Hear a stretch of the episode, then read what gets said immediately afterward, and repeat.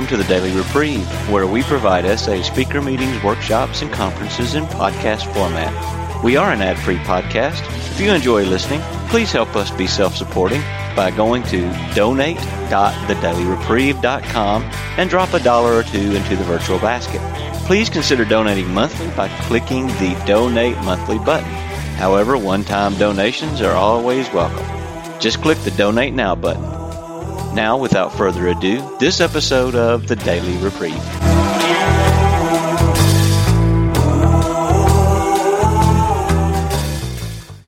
From lust. It's uh, 9:35, and we're going to be going until 10:35 with your permission.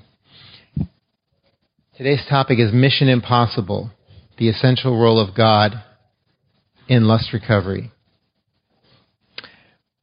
And by design, we left this session more open because we wanted God to be able to move through the convention and to see where we would wind up after these five sessions, this now being the sixth, on the whole issue of lust recovery. And uh, we've traveled quite a journey since the very first session it will be very interesting to go back and listen to these CDs and tapes and see where we started and where we wound up. Roy has generously agreed to begin us with his own testimony on this, and then we want to turn this the rest of the session to open mic. And we would like to ask you to offer your own perspectives on this where is God in your own lust recovery? We will keep the shares to one minute so that everyone has an opportunity to share. And uh, I'll do the moderating once Roy is, finished his talk. So with that, I'm going to ask Mike, uh, Roy to come up and uh, lead us in the beginning. Thanks. Is that on? Can you all hear? Okay. Um, yeah. I'm Roy, sexaholic. Um,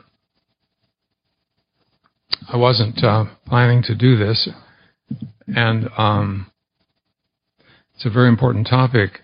And I come in weakness again. My last talk here, uh, the whole physical system fell apart 30 minutes before the talk, and my wife and I were in the room, and she was wondering, you know, what would happen.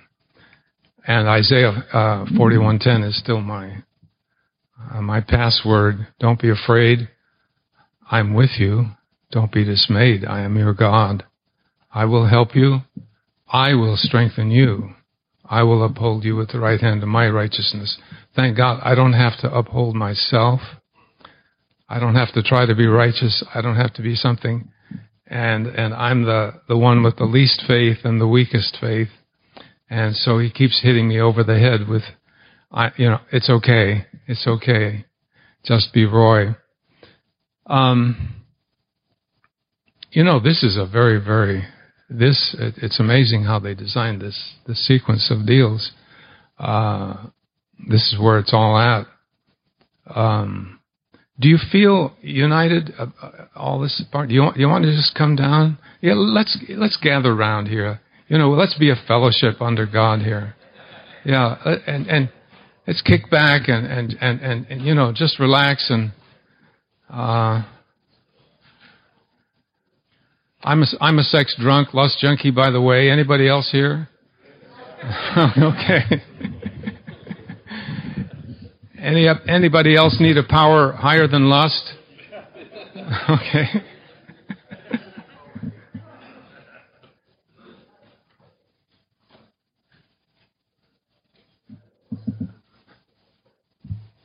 This is scary because I. Hey, thank you. Yeah, that's better. That's better.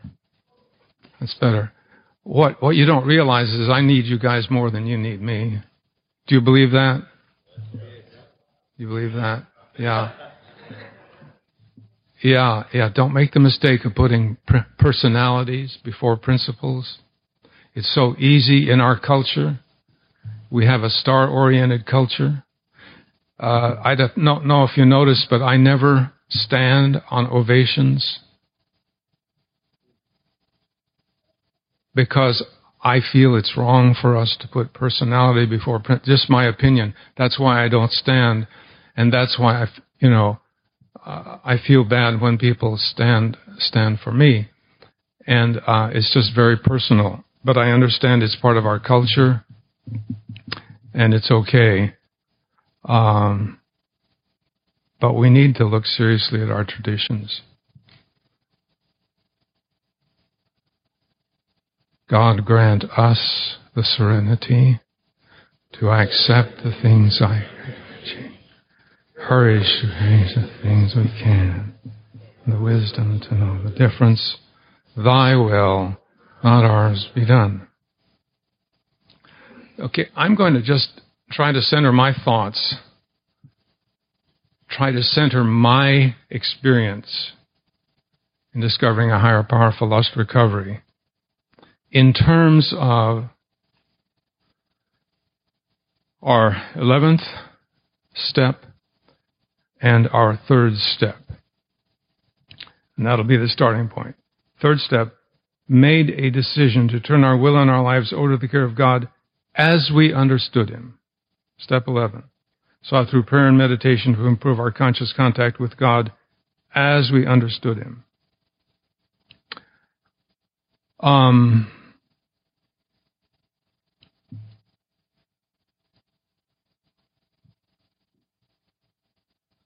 Okay, now here's a man I've never met before. Okay, who's who's a man in the front row I've never met before? Okay, I, I've I've never. I'm looking at you for the first time. Don't say a word. I want to know you. I want to understand you.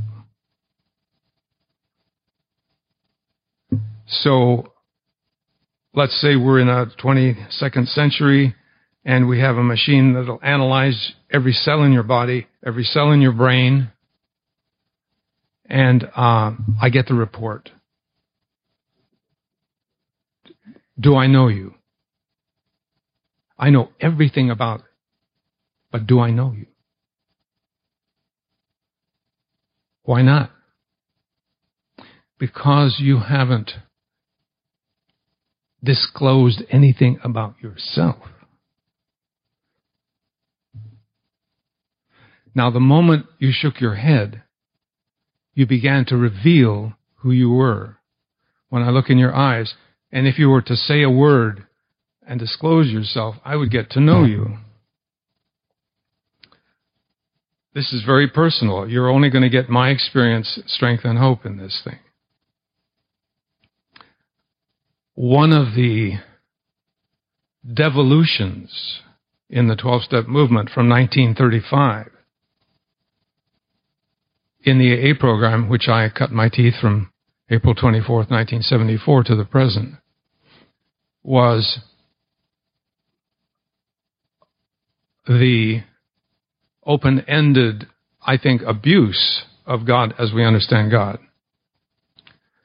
Uh, and when I came in, they were telling me they knew nothing about my background. And they said, Roy, it's, it's just, you know, the doorknob. You're just coming in here the group, whatever, whatever. And you know what? I needed that. I needed that. And I had studied for the ministry. I was a believer, et cetera, et cetera, et cetera. But somehow that made some sense to me. And, and it helped take the religious thing out of the whole business, which I had to have. But now in my recovery, uh, all I could do, by the way, when I came in and was discovering lust, you know, sober for the first time, 1974. That was before my slip. Um, having kicked myself out of the ministry, uh, having gone down that spiral staircase to hell, uh, having met Satan on the streets, having, you know, whatever. Uh, all I could pray was, please help me, I'm powerless. I couldn't even say, God, please help me. But I'm working the program, I'm going to meetings, and I'm you know, getting victory over lust. I'm discovering lust. I didn't even think about the sexual sobriety.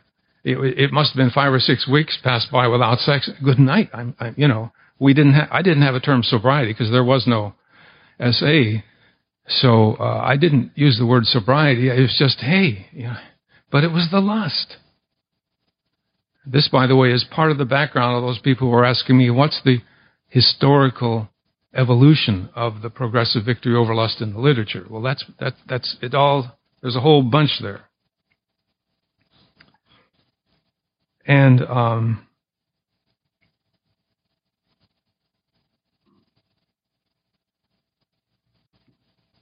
that worked. Please help me. I'm powerless and it was very, very, very shaky. Well, time goes on. I have a slip, you know, a couple of years, and SA gets started as it, as it has, and then I, uh, several years into SA, you know, I have my post office experience, and I start, oh, you know, the first time I have, the first time He's disclosed himself, himself to me.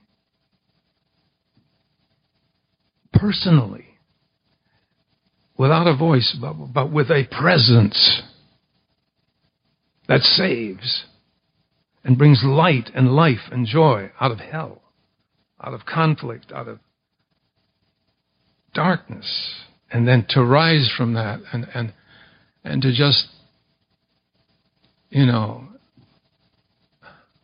to feel the glory. So, here's now, time goes by, and 32 years later, here I am. Have some more water. We got to lead with our we got to lead with our weakness, folks. Um,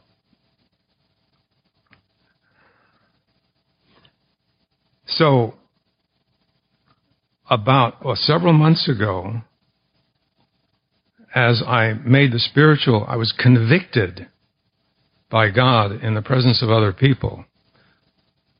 I was writing this book, Lust Virus, and I, I was convicted not to publish it for the world out there, for, but to make it available for the need of our people somehow. Even though I knew, even though I knew it could never be SA literature, I just felt and, and, and when I was writing, and I was convicted of that very, very powerfully. So I wrote a final chapter, Implications for Recovery.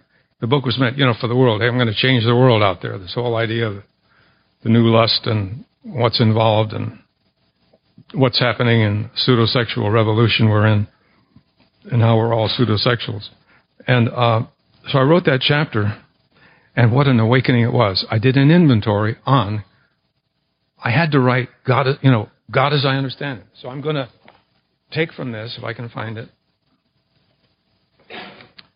and read my inventory. I got it marked. I wish they didn't have to record this, but I guess we can say. Okay, and here, and, and here I'll just re- uh, read this. I said having experienced the ravages of pseudosexuality for some 40 years, and then having progressively discovered through continued necessity the presence and working of the higher power in my life, the words God as we understood him, steps 3 and 11, for me became God as I have come to need and actually experience him. So the self disclosure of God in my life has been a progressive thing based on my need and my, re- and my response to that need in going up. And, and, and, and as I inventoried that, here's my inventory. And it came out just like this, and I never changed it. If I were to read this again, I'd probably reshuffle it, I'd add, I'd subtract, but I was writing this chapter for us. and it is it's for us. This chapter says sums up how incredibly impossible recovery is for us, because underneath it is something we don't recognize yet, and yet how how how how glorious it is. So here's the inventory on God as I have come to need and actually experience Him. Just my, I can only speak for myself. This is my story. And then I'll shut up. and here are the points. I don't know, it must be at least 14 or 15. Okay, the power must be available within me as close as the thoughts and intents of my heart and soul, lusts, fantasies, and memories.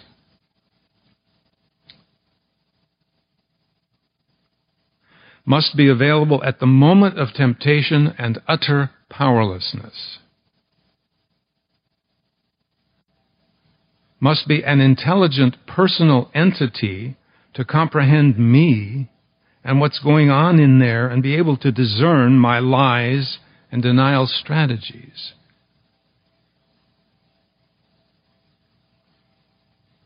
Must be a spiritual entity since my spirit is the playing field of the malady.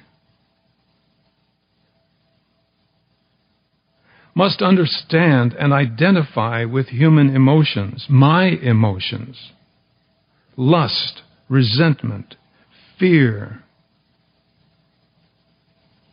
And then I have a parens here. Think about this attribute. The implications are enormous. But that's the kind of higher power I have to have in this moment. Must be able to connect with me at my very worst, regardless of the evil that's in here, anytime, any place must be able to recognize my lust, resentment, fear, fantasy, etc., for what they really are my death, even if I don't see them as such. He's got to know more about my malady than I do, or else I'm up the creek. Thank God he does know more about my sins than I will ever know. Must be able to take the transfer of these diseased attitudes from me so I can be released and free from their power. See, see, I can't take them. I used to take them and it was destroying me, slowly destroying my spirit and my body, my relations. I can't take it anymore. As a matter of fact, I'm weaker. That one glance in the, in the food mall was it so destructive to me? I need someone there. He must want to take that transfer anytime, any place.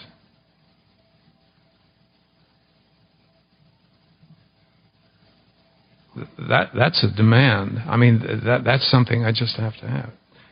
Must be able to raise me out of that self destructive spiritual death and bring me to life. See, that's what happened in the post office. I'm gone. I'm absolutely helpless. I'm in hell because there's nothing in me. I'm destroyed. I know that there's nothing in me that's going to save me from the consequences of that intake that I'm going to be powerless overtaking. And the reason I can say this is, and then to find, to be raised out of it, it's like I'm you know, it's like, uh, and then some of those first phone calls to Kevin in that first year, first few months of sobriety. Hey, Kevin, she just walked by. You know, she's got a micro mini, high heels. Uh, she's got it on a platter. She's advertising. And I'm helpless and I'm hopeless. And then we just talk, I just share and bring it to life. And when I put the phone down, the destruction, I, I, I'm, I'm more alive. I come to life out of that death. That's what we're talking about here. Able to raise me. Must be willing and able to direct my life better than I. Must offer forgiveness and cleansing from my wrongs, guilt, and shame.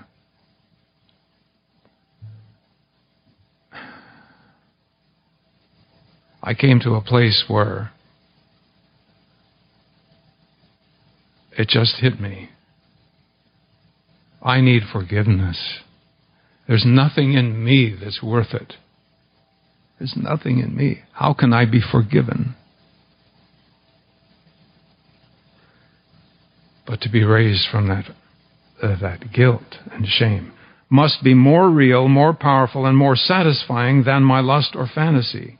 Must be holy to reveal and deal with my pollution. And finally, must be and give me something better than what my lust, fantasies, and misconnections were looking for unconditional, redeeming love. That's God, that's God as I have come to experience Him. And I hope it never ends. But you know what it takes for this evolution of discovering my God? It, seems to be very simple. I can't discover Him any more than I can honestly come to an awareness of my needs. And they keep on going. My need in the food court was more intense than it's ever been. I'm grateful for that need, but it's, it's, that, it's that need that brings, okay, the self disclosure. That's how he's disclosing himself to me. It's not how I understand God. It's how I need and experience Him. He's got a self. He's got a, the disclosure, the self disclosure of God. I believe in the self disclosure of the Creator of this world in history. And we, get, we catch glimpses of it in the people that report on this and that have experienced it. And you and I are, are part of that process of reporting, and it's marvelous. It's marvelous. And I believe, and I'll close with this I don't think we can imagine how he's going to continue to disclose himself to lust addicts as lust gets more evil, more pervasive in every aspect of our lives and culture. So the promise is just unbelievable. We are the most lucky, the most fortunate sinners in the world. In the history of the human race, take any addiction, any foul civilization, any culture, Rome, you know, whatever, Sodom, whatever. And He's working in us. Can you believe that? Can you believe He's working in me? Okay. God bless you all. Thank you.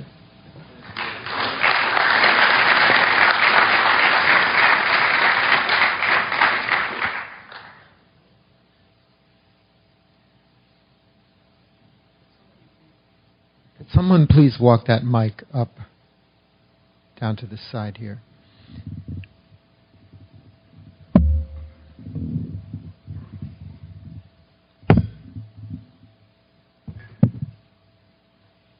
I think what we'll do now is um, invite whoever would like to share to come to the front and face face the group, either at this mic or that mic, and uh, I invite anyone to come and share.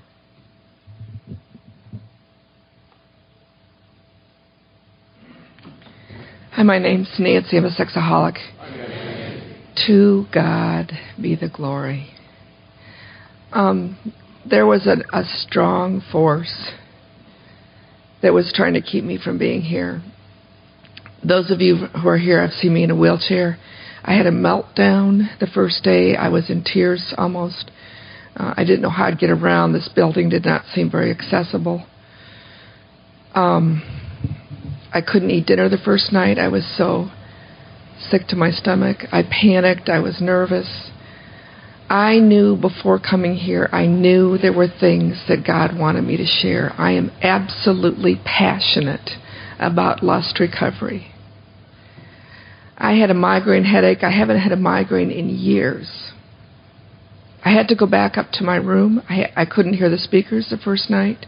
Five minutes before it was time for me to share, I woke up. To God be the glory. I pray that He has used my words, um, those of you that I've talked to and those of you that I've shared with, in your lives.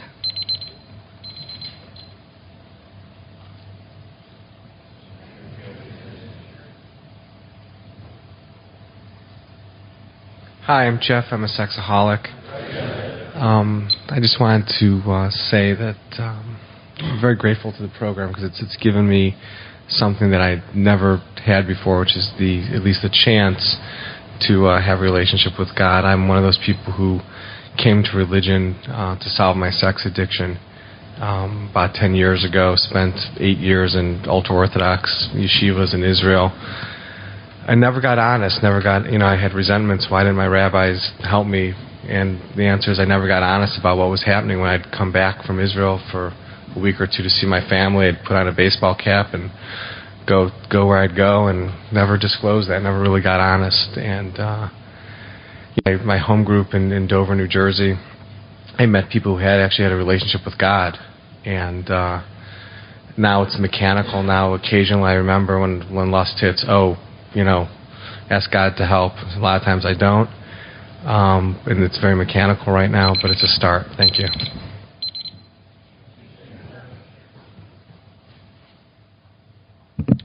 I'm uh, Eric Sexaholic. Um, I think I just want to start with first, you know, I'm really a sex addict in terms of right now you, you see me as I am, but uh, when I'm in my addiction, I'm a completely different uh, beast. I wouldn't even call myself human when I'm really in it. Um, and that's important that I just state that. And um, I've been trying to use uh, Christianity, I am Christian, but trying to use uh, Christianity as my pathway to my spirituality. And um, the thing that I struggle with, and that's what I want to share here, is that I'm open to my, my faith and, and God, but uh, I struggle with uh, almost going too much to almost like an evangelical point of view. And I'm, I'm not there, and it scares me. So I try to access my faith, but I've got a lot of fear because uh, for me, it's very easy to kind of go to a place where um, I'll become self-righteous, and um, I struggle with this in my in my recovery because I'm I'm trying to access God and trying to find my faith, but I'm I'm scared that if I I go too much in that direction, that I'll I'll fall off a, a certain cliff and kind of be this person that uh, that scares me. But anyways, I just wanted to share that because I needed to be honest about it. Thanks. My name's Miller. I'm a grateful recovering sexaholic. Um, I, I've been given the grace of uh, not having to act out sexually for a while, and uh, it was at that at that point when I recognized I didn't have to do this. I had a choice that I then began to struggle with the topic of lust that Roy talked about. Oh, and by the way, we met at TGI Fridays one Friday night in Rochester, New York, when you came to talk. and um, but um, but what I recognize is that I still struggle with this lust that is, as the book says, it's almost like a virus. It's something I allowed into my system somehow, and it has driven me, and I don't want it, and I wasn't sure how to get rid of it. And uh, that uh, weekend that, that I met Roy, uh, he talked about um, when he uh, lusted, he had a shield, a protector, which was God. And he could turn to God as soon as the thought came into his mind. And I, my, I have a weak ego. It doesn't come up with any new ideas. So I adopted Roy's idea. And, uh, and what I've done is, as this comes up, and it happens all the time. I'm not rid of this, but I can give it to my higher power, to God. And what I recognize is that this program is a program of giving. And I can give to my fellow uh, sexaholics, I can give to people outside the program, and I can also give to God. And, uh, and God accepts it and takes it away from me sometimes I think he doesn't hear me quite the first time, and I have to keep repeating it. Uh, but if I do, if I stick with it, God will will will take it. And and there's a saying that, that I love that said, God will work with me, but not for me. And I've got to be the one to, to do the work to initiate it. So thank you for listening.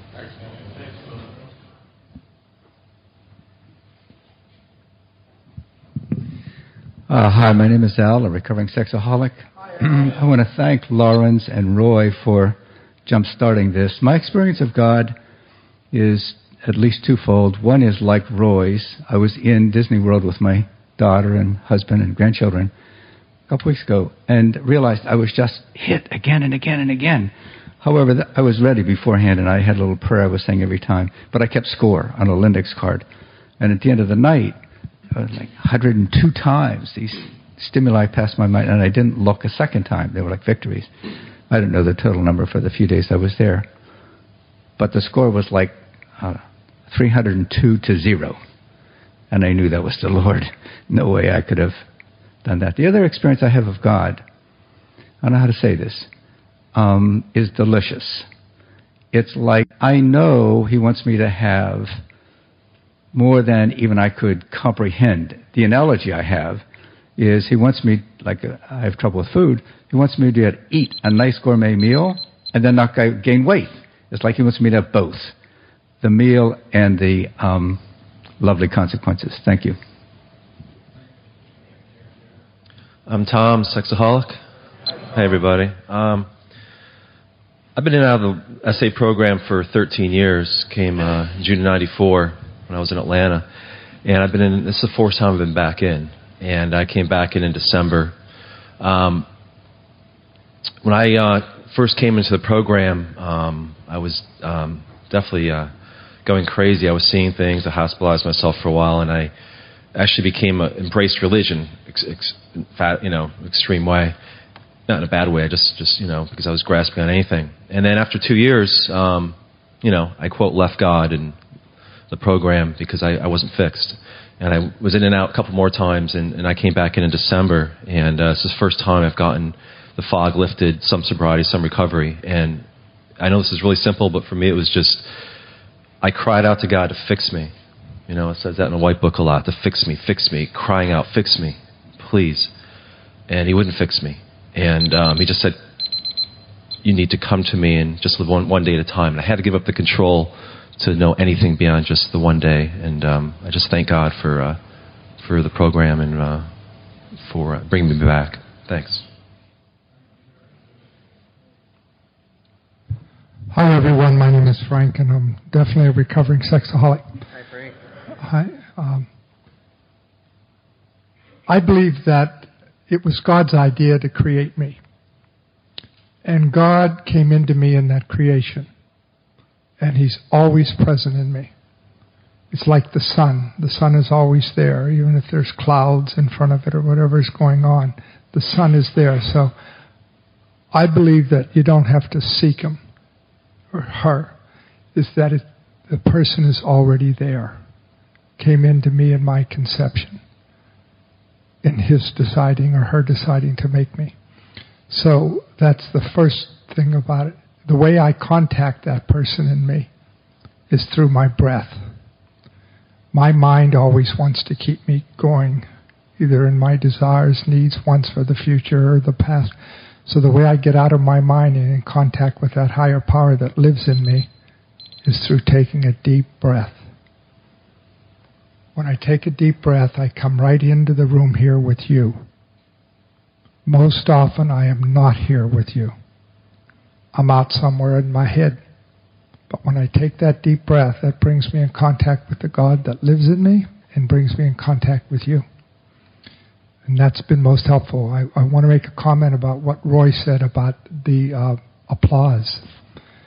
Uh, that is so true. The problem with applause is that the person that's being applauded can think that their ego that's edging God out.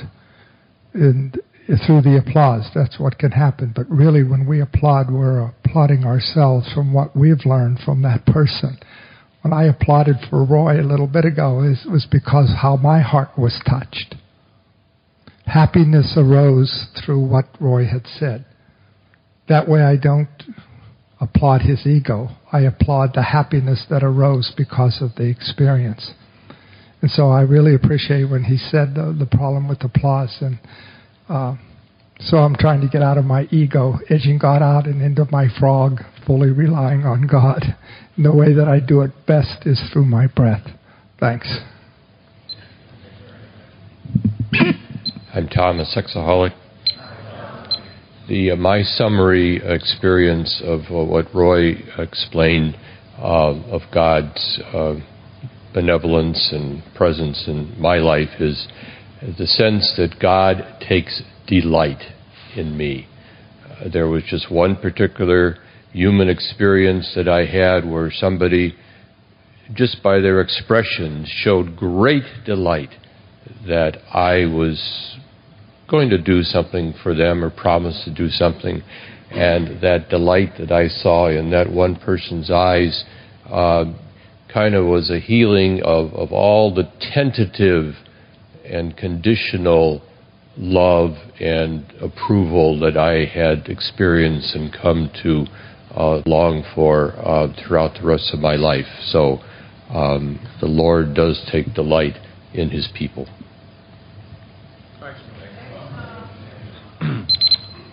Hi, Dimitri, grateful recovering sexaholic from Chicago. Good to be here. Uh, it was great to hear that um, God discloses Himself to me based on my need. Never heard of it that way before, put like that. It was huge. I even wrote it down.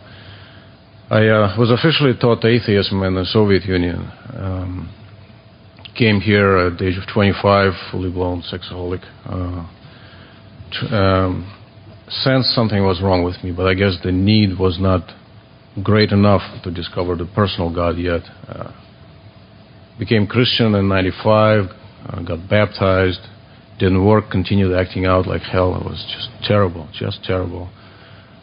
Um, I remembered my mother was Jewish, went to Judaism, decided if I circumcised, if I get wounded there bad enough, I will not be able to act out.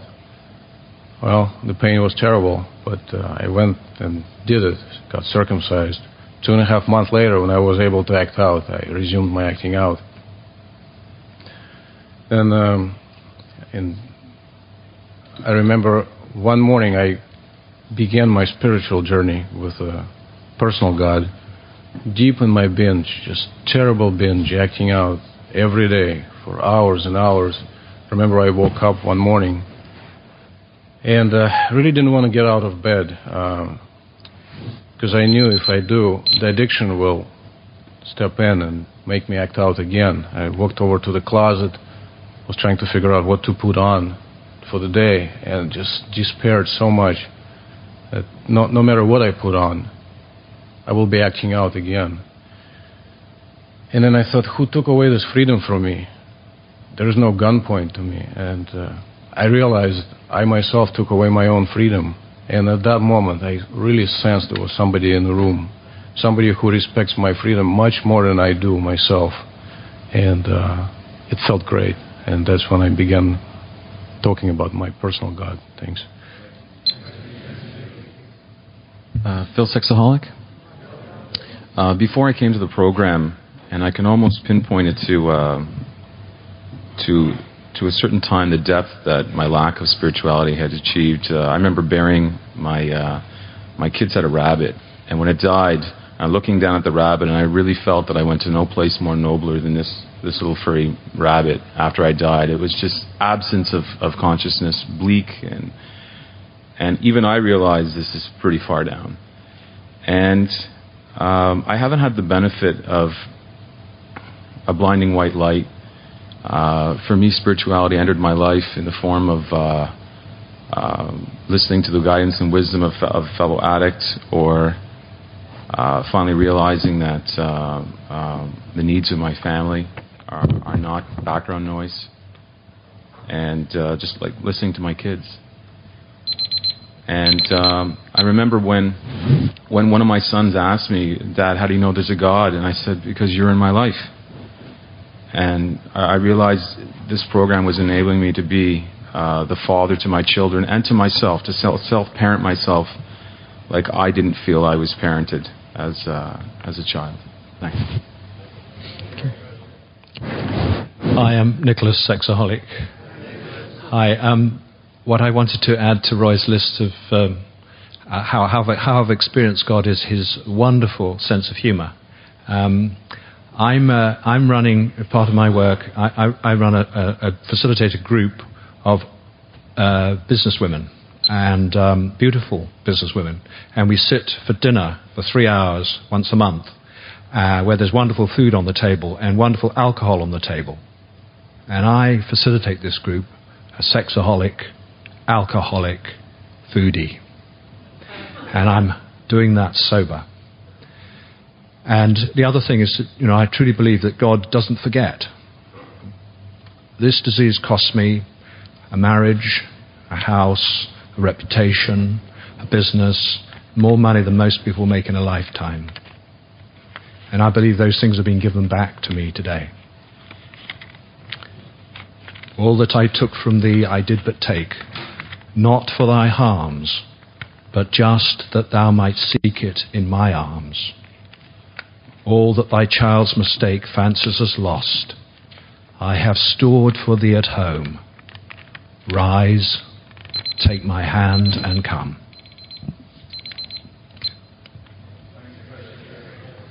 Hi, my name is Shaul. I'm a recovering sexaholic. Uh, before I came to this program, I uh, would act out and then I would connect with God. And I thought I was a very religious person. I connected with God all the time. I would cry for hours in a synagogue, in a room by myself. I spent hours saying, Where are you, God? Where are you, God? And I practiced religious things in a way that I thought I was going up spiritually all the time.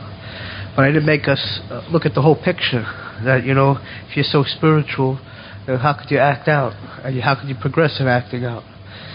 But I thought I had a big understanding of God. I thought I felt very close to God at times. I even thought my addiction brought me closer to God. As I acted out, I felt closer to God because I needed Him more, uh, which might be true. But there was something different between God before I came to SA and God now. And that is, God before I came to SA, was basically two people in the world. I was isolated. So it was me and God. That's it. No one else existed. Just me and God. So if just me and God, it's hard to figure out who's real God, me or the God. Just I'm one and He's one. So what's the who's the real God here? And that's why it was easy for me to knock him out whenever I wanted. So sometimes I said, okay, you'll be God. Sometimes I said, I'll be God. Now, now, I'm here in a room and I'm sick and I'm a sexaholic and I'm facing the truth and I'm just like everybody else here and all the other people here at the convention and my meetings, and I go to meetings every day and I see these people, and I talk to them on the phone. It's hard for me to say, I'm God, talking to these people. I remind them that I'm not God. So once I'm not God, maybe now I can have a relationship with God in a real way, where I realize I'm not God, He's God.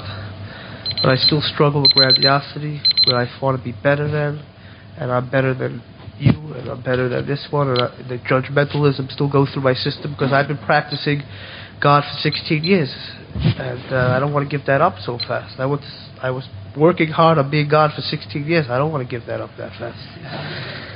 It's hard to give that up, but one day at a time. And uh, like Roy told me earlier, action. I want the feeling. I want to feel God all the time. If I get a revelation, I want that feeling again and again.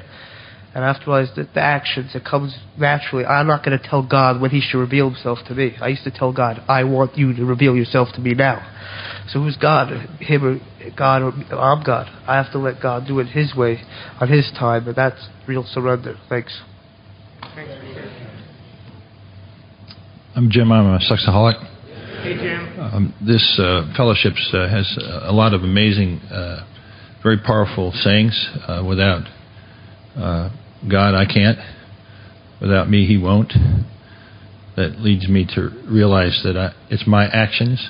And what are the actions? Uh, I, I, think principally um, that uh, the connection I have with God, I'm beginning to see the term, it's all about me in a different way. When my kids spill juice and I scream at them, it's because of what's in here and my lack of connection to God, my lack of actually looking to Him and being connected to Him. And when I am connected to Him, I'm gracious and forgiving and what I want to be as a father to them. Um, as as uh, as I give in to lust, I occlude, you know, and block my connection. Somebody earlier said it's like the light, and and uh, but I'm learning as I can get away from the lust a little while that there's a whole other stack of things that in my life that occludes my connection to God, and this program is helping unwrap those. And there's just a lot of depths over 50 plus years of of uh, not connecting to the only source of good in my life. Uh, it, it, takes some time to uh, turn around, but uh, just wonderful hope and, and far more than uh, the lust business. But that's the essential one. That was my that's my way of comfort, and and uh, getting past that is uh, huge and still underway. Thanks for letting me share. Thanks for sharing. Hi, group. My name's Larry, and I'm definitely a sexaholic. Um, let me tell you a little bit about the God of my understanding. He is awesome. Uh, he leads me through what I call themes, and I'm in a kind of like a theme right now, and that is without my intent, without my working on it, without my doing anything. He sort of gives me um, ideas, principles, maybe, and I see them everywhere and they, they sort of reinforce each other. Uh, they were in this morning's um, uh, mass reading, and the theme right now is that I need to have like the intent, to, let's say, do step work or, or at work to write a brief or whatever it might be. But he determines my steps. I don't have to worry about it. That boulder has been lifted from my shoulders. As long as I have faith that he'll lead me to the end, he does it whatever way he wants, and I don't have to worry about it. And that's the current theme that, that I'm kind of in now that he's giving me. And uh, I see it everywhere. I, I, I hear it in the shares. I see it in my reading, my, my daily recitation. It's, it's, it's really awesome, and I'm kind of looking forward to, you know, what is the next theme that he's going to take me through. Thanks for letting me share. My name is Bruce, and I'm a sexaholic. I'm not sure why I'm sharing, other than I, I know I've got a problem with lust, and and uh, I could identify so much with uh, the story. Um, I, I was in Christian ministry for 18 and a half years, and and resigned, put myself out of that because and not because of my addiction, and um, and the whole idea of trying to connect with a God who is out there is very I can identify with that because I did that for years and years and years and years and years. And I've gotten into this this program. Been in the program for two and a half years and have still struggled greatly with staying sober. I, I think I can honestly say that I was sober once for 82 days and once for 35 days. Uh, today I have less than a week, and uh, and I just am in desperation. I don't know. I want to find a higher power who can take me out of that, but that'll pass. My name is Paul, sexaholic. Um, I owe a debt of gratitude to God, but also to Roy and to the people in the fellowship that have gone before. And as I looked at the literature, um, I found in my experience that lust cannot be defeated. I can't have victory over lust in months or years or even one day at a time but it's one moment or one instant at a time. And I've I've read in the literature, and when I when I have practiced what it said, then I have victory. Um, I can relate to the stories about being in public places because I live inside my head, and so when I see a trigger, when I see uh, a woman there that I find you know attractive, what I want to do in my attic is to begin to memorize in my mind to take mental pictures of the person, so that when I get home, I can then act on it. And when I'm in that moment and I'm at the store and I see someone who would be a trigger for me, if at that moment I instantly surrender and give that person to God and pray for her, I, I, I give you, I give her to God, and God takes her away.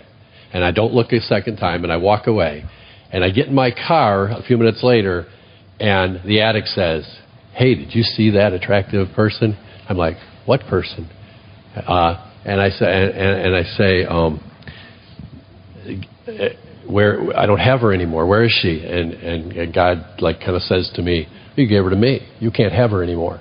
And that that like mental shield goes up between me and that lustful thought. I can't access her memory anymore because I gave her to God.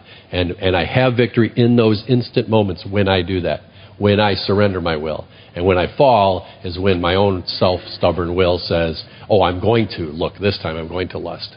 But when the saying seems so silly, but it does work when you work it. And when I surrender to God in that instant, it works. Thanks. Hi, I'm Levi. I'm a sexaholic.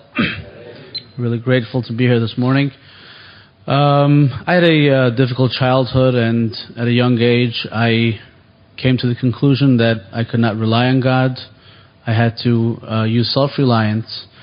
And um, although I am a religious Jew and I was brought up with that uh, belief, for me it was really an intellectual pursuit. It was an abstract. All that stuff was intellectual. But as far as what I felt in my heart, in my heart, I could not believe in God or trust God or rely on Him. And um, you know that got me into addiction, and it kept me in addiction for 20 years.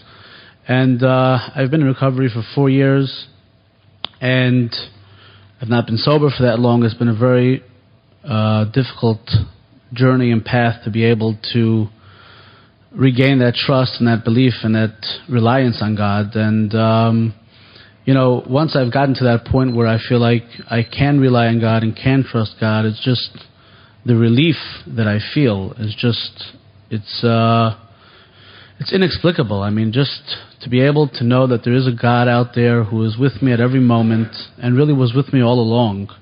Um, it's just the comfort, the uh, consoled feeling that I have, the relief that I have is just wonderful. And um, just making peace with connecting to God on a moment by moment basis. I've always resisted that. I've always um, kept God as a last resort. And, uh, you know, now it's using God, asking God for help at every moment and every difficulty that I have. And um, it's just wonderful. And I'm really grateful to, um, to Him and to all of you. Thanks. Good morning. My name is Andrew. I'm a sexaholic. Uh, I'm going to lead with my weakness first off and foremost. Is that sometimes when I try to think about God, I don't understand God. As a Catholic man, I go through these rituals every day, and I say, well, why isn't this working for me? Is that not how I'm supposed to get to God? And isn't God supposed to stand in front of my sobriety? When I say I'm powerless in front of the computer, why don't you just turn the darn computer off? I'm powerless over that woman. Why don't you just drop a screen in front of me? That is in part part of my understanding and my weakness about God. But I also do have some strength in God, which is that He does disclose things through the experiences of others and through my own experiences. I am not one of the fortunate types of people that have this barrier between how insulated I am and how religious I am that allows me to kind of walk through situations easily and say, God did that for me. Or at least I don't understand that. But I do understand something that in the last two years and seven months that I've been in the program, and for the most part been sober, there have been experiences that have been revealed to me in others and my own life that has allowed me to say that sometimes I have to step in front of that surrender, and then I will feel God's presence for me. I can't ask God to take it away from me. I've got to get in front of it, and then I know God. And that's when His grace works for me. Thank you for letting me share. We have five more minutes in this session, so I am going to ask you to to stay within the one minute, and I think we should. Are there other people who are seated who would like to speak? Okay, we have six people. We should be able to have all you people to share. Hi, my name is Brett. I'm sexaholic. Um, you guys have kept me sober. Um, you guys have kept me sober because you um, have allowed God to work through you. Uh, you carried the message to me, um, and you didn't receive one penny to do it. Um, that's the idea that I got when I first got sober. Um, as I continue to conceive God, I've learned more characteristics of this God of my understanding as I work the steps. Um, but I see you guys in SA, people in AA. There's a beauty uh, to you, and there's a beauty to every single human being that walks this earth. And uh, I'll be a lot better when I can accept the fact that I'm beautiful too. That's all I got. Thanks. My name is Mitku, and I'm a, a, lustaholic, sexaholic. I my, the transition from uh, raging atheist that I was in my youth to uh, attempting to live a life of a Baha'i went through this process of intellectually understanding the progressive revelation of God and how He relates to humanity through His messengers. But only recently I've uh, tried to apply this to my own life. And I, I understand how now God works that progressively through my own needs. My heart is this cracked glass immersed in a sea of lust. And every day I need to pump out the lust to let God in. And on days when I'm lazy, there is not much space left for God, and I drown. And I've experienced God in those moments taking the pump from me and pumping out for me, and that's been my savior. But it's also been the example how I need to pump out on my own, how to need to learn to do that on a daily basis. Thank you for letting me share. I'm Warren Lustaholic. So uh, I'm so grateful to be standing here and to to be amongst this crowd. It's it's a tremendous privilege. Um, it's, a tremendous gift of God to have uh, Roy and all these others that uh, you know put the carpet down before me before I came in. Uh, I just want to share that um, I've, I've, been dancing around uh, dancing around the problem, and finally I, I, I was just sick and tired, really sick and tired. You know, had it. I just had it with my addict and everything, and I with the grace of God, I was able to find a sponsor at this conference. I had someone um, on Friday help me out. I had a very serious problem uh, here. Um, almost got thrown out of this hotel. Uh, so I stand, stand there humbly uh, admitting that. And um, God has intervened, and um, I let him in at least a little bit. And and uh, I finally did you know, instead of just reading the steps and the, you know, oh, that's such a great thing, I actually did some of step three here, two and three, steps two and three, and um, I was brought up basically. I just want to end off. Just want, I was brought up with the God of preacherholism. I think I could start a group, you know, PA Preacherholics Anonymous, and that that never works both when I'm on the receiving end or the giving end. And I, I, I hope I can incorporate it into my life. That that serves absolutely no use for me, no use for me, and and it triggers me to act out and do all kinds of sick and crazy things. So I, I'm just I'm so grateful to be here. It's such a gift I mean, my life is so different with this program and with the people in this program. Thank you very much. Thanks for sharing. My name is Rich, and I am a sexaholic. The thing uh, that God's um, has manifested to me that is so astonishing is that God wants and craves, in fact, a close, intimate, and personal relationship with me he, the creator of the universe, wants to have a relationship with me. And as I, as Roy was asking this fellow in the front, do you know me? That knowing is what God wants with me, which is astonishing to me. And, and as I was doing my third step and asking what was wrong with my relationship with God before, it wasn't anything wrong with God, it was what was wrong with me. And now I'm very, very grateful to know that that's the type of creator that we have who, who craves that to, to know me, to know the person who I am. And um, thanks for letting me share. I'm Sean, I'm a sexaholic, lustaholic. I uh, just wanted to share a story of uh, God's love for me. Um, in my chosen profession, I can I have places where I have to go. Sometimes it could be a little seedy and a little challenging for for lust recovery. And uh, one particular occasion, um, I got a call. I had to answer an alarm call uh, of all places to the only adult bookstore in our town. and I thought, oh crap, uh, there's no way I can go in there you know, I can't do that. So I, I tried to call around, see if anybody could answer the call. And of course, everybody else was already booked up. And I was like, crap. And for a brief moment, I thought, I can't do this. I can't go in here. I can't go in this place at all. Not and stay sober. And I just cried out, God, I can't do this. I need you to keep me sober. And um, so I got out of my car and I went into this place. The only thing I remember seeing was the person at the counter asked him a few questions, what had happened, and I walked out. I didn't see anything else. I didn't see books. I didn't see magazines. I didn't see anything. And uh, I just thank God for that because God can do for me what I can't do for myself. And the, the question was asked in one meeting well, do we ever have a legitimate purpose for being places? Yes. But I can't decide when it's legitimate or not because I rationalize too much. I can always pick up the form at work and go, hey, I'm going to go check the serial numbers on the back of the machines at the adult bookstore. That's not being there for legitimate purpose. That's me trying to make a purpose. But that, so I'm not advocating doing any of that. I'm just saying that God can do for me what I can't do for myself if I have no other choice. And I just want to thank God for that because that's His grace, not mine at all. Hi, I'm Tanya. I'm a sexaholic. Um, I'm in seminary. I'm starting my fourth year this fall. I couldn't be in seminary. I couldn't be doing God's work if I didn't have recovery. Um, I wanted to be a minister for a long time, but I couldn't do it until I got this program. Um, between seminary and this program, I've discovered that God can be two things. God is bigger than I am, bigger than the group, bigger than any religion, bigger than gender. God is bigger than anything I can conceive of. And yet God can also be small enough to live in me, to live in you, to live in every person. Um, I don't know if this is a, a, Buddhist saying or not, but I've heard somewhere that um, one way to greet someone is to say that the God in me recognizes the God in you. And without this program, I couldn't recognize the God in me or the God in you. Thanks.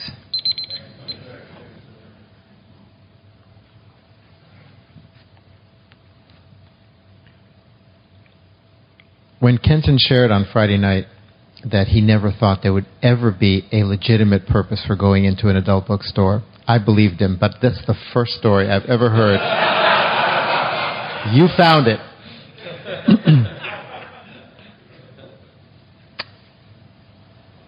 this has been a wonderful session and an appropriate way to end what we began Friday night. And um, God has been moving in this convention.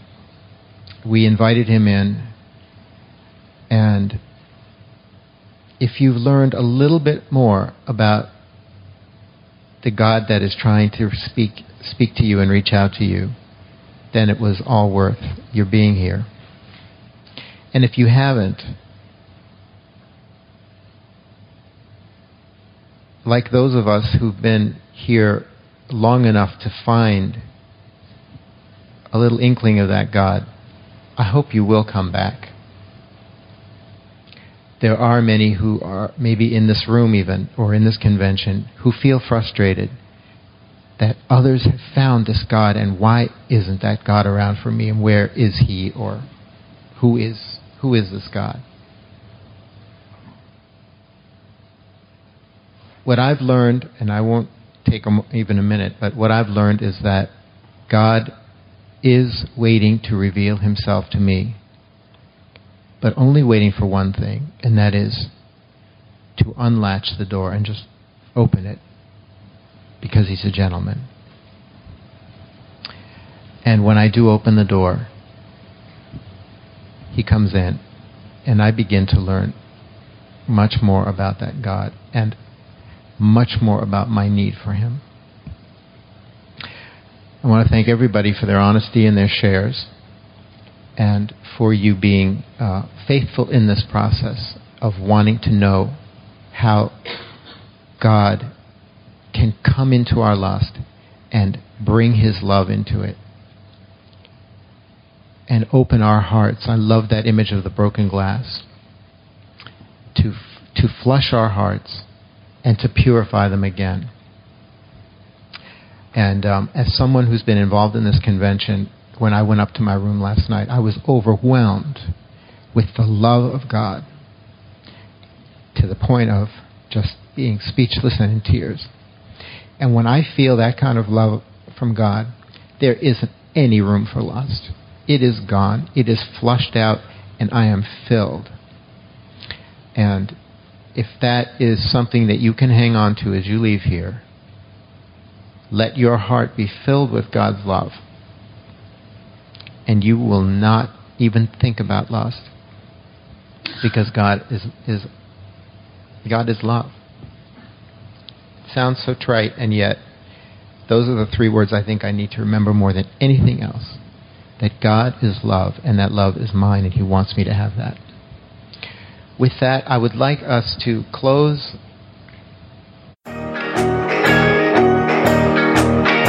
I would like to thank you for listening to this episode of the Daily Reprieve, the best source for experience, strength, and hope for SA members. Please subscribe to this podcast to be alerted of new episodes. Please show your support by donating to the Daily Reprieve by going to donate.thedailyreprieve.com and choosing either monthly donations or a one time donation by clicking Donate Now. Thank you for listening and stay tuned for the next episode of The Daily Reprieve.